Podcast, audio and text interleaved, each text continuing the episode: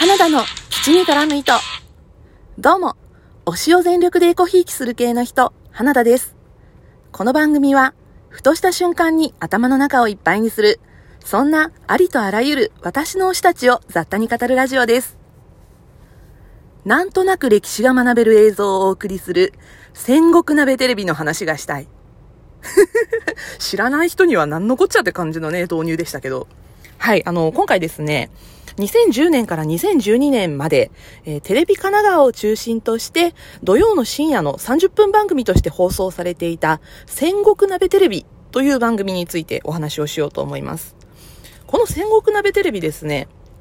実は、あの、今年の8月から戦国チャーハンテレビとして、あの、後継番組が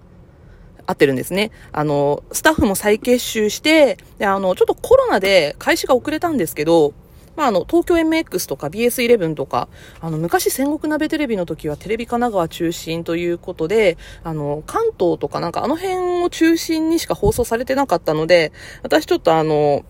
地方に住んでるので、戦国鍋テレビ時代は、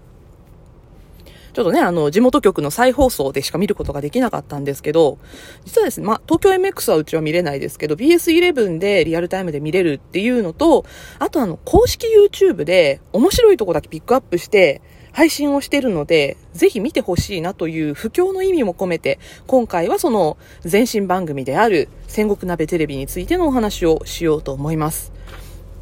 それでですね、まあ、あの、戦国鍋テレビ、私の配信をまあいないと思うんですけど、全部聞いてくれてる人だったら、聞いたことがあるワードだと思うんです。あのですね、実は、戦国鍋テレビ、あの、私の推しの一人である、間宮祥太郎くんが、えー、当時19歳の頃に出演をしておりまして、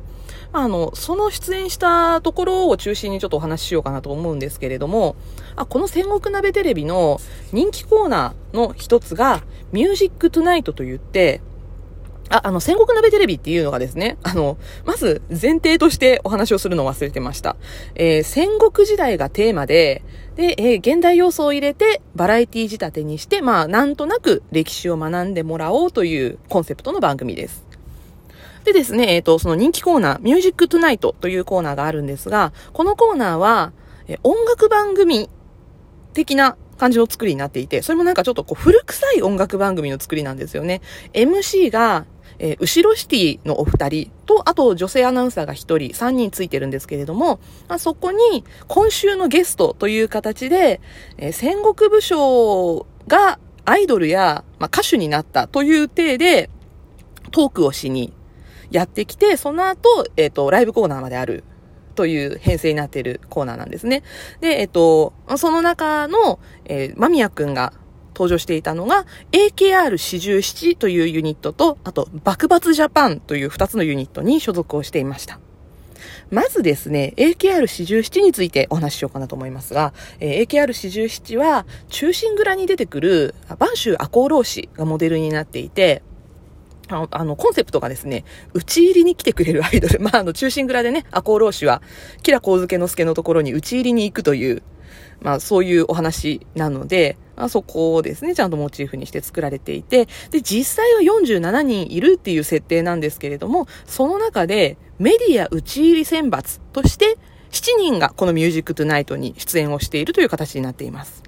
でですね、まあ、あの、ユニット名聞いたらわかると思うんですけど、この AKR47 は、あの、当時大人気だった AKB48 がモチーフになっています。で、あの、衣装もですね、あの、AKB といえばブレザーにチェックのスカートみたいなイメージだったと思うんですけど、まあ、AKR は、えー、紺色のブレザーに青基調のチェックのズボンという制服スタイルで、で、えっと、白いネクタイをしてるんですけど、その白いネクタイに播州赤穂浪士って書いてあるっていう そういう衣装なんですね。で、あの、ミュージックトゥナイトの、その出演するユニットっていうのは大体1曲ずつしかあの、設設定がないというか、まあ、一曲ずつしか、まあ、作られてないユニットがほとんどなんですけれども、人気ユニットに限って、まあ、二つとか、あとバージョン違いで、なんかもう一つぐらいあったりとかするユニットは結構あるんですけど、まあ、AKR が、えー、メインで歌っていたのが、えー、会いたかったをパロディした、討ちたいんだという曲と、あとですね、あの、このミュージックトゥナイトすごい人気コーナーで、あの、リアルイベント、ライブとかもあったんですけど、そのライブで披露をされたヘビーローテーションがモデルの、えー、元禄赤穂事件。これ全部カタカナで元禄赤穂事件っていう曲があるんですけど、まあその2曲が AKR の曲です。で、えっ、と、AKR47 のメディア討ち入り選抜7人のうち、リーダーが、えっ、と、今も舞台を中心に活躍されている、えー、村井良大くんが、えー、リーダーの大石内蔵助、クララという名前で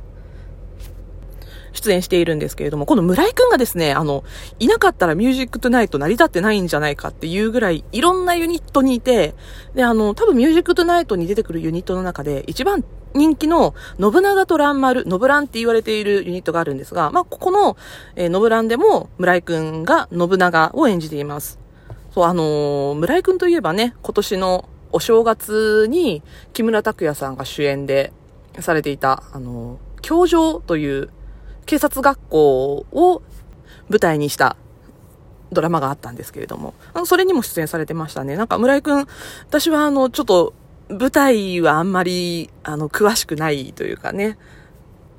ちょっと足を運ぶ機会も少ないので、久しぶりに村井くんをその教場で見たなと思いました。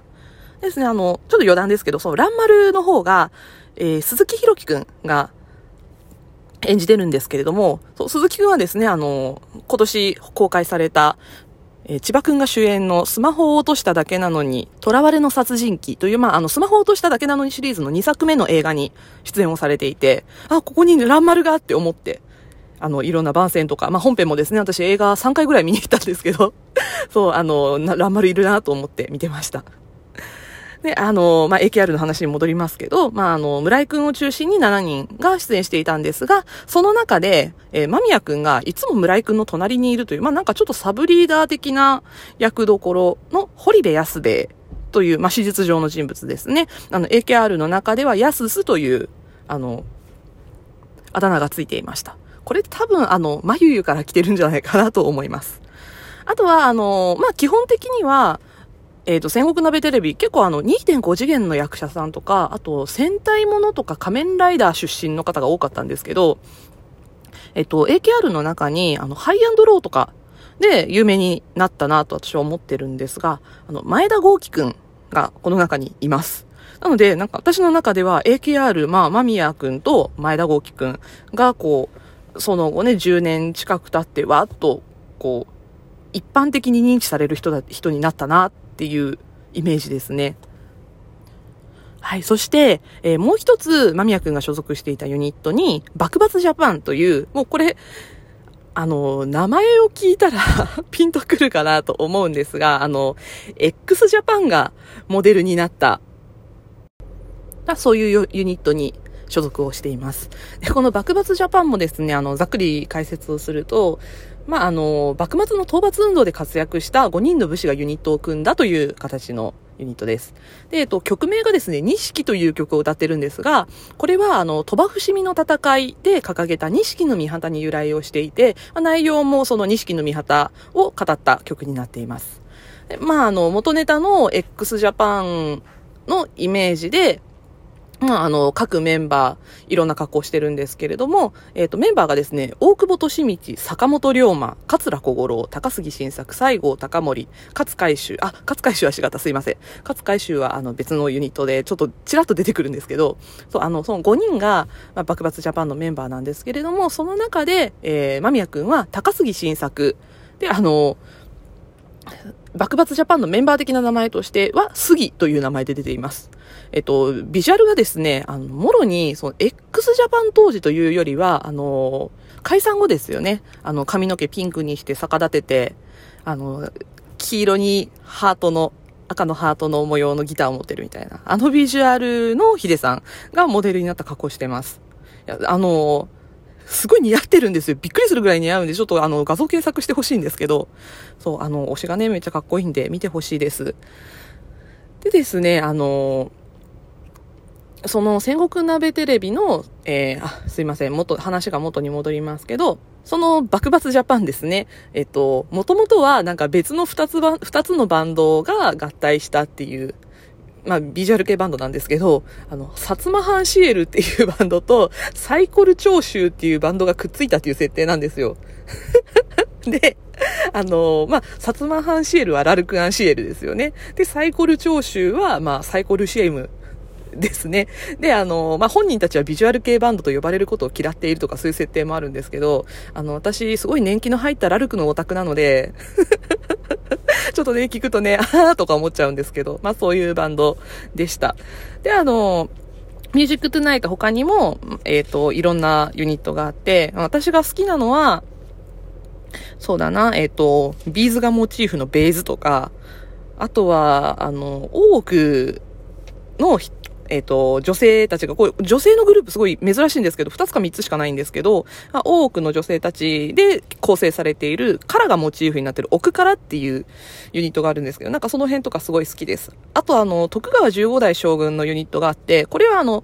戦国並べテレビの中の別コーナー、から派生してできた V6 の輪になって踊ろうをモチーフにした幕府って滑ろうっていう曲があって、それがですね、あの15代将軍を史実を絡めて順番に歌うっていう曲で、私はあの、未だに15代将軍を並べろって言われたら、その曲が頭の中巡るんですよね。なんか、だから、ある意味、すごくなんとなく歴史が学べる映像をお送りするという、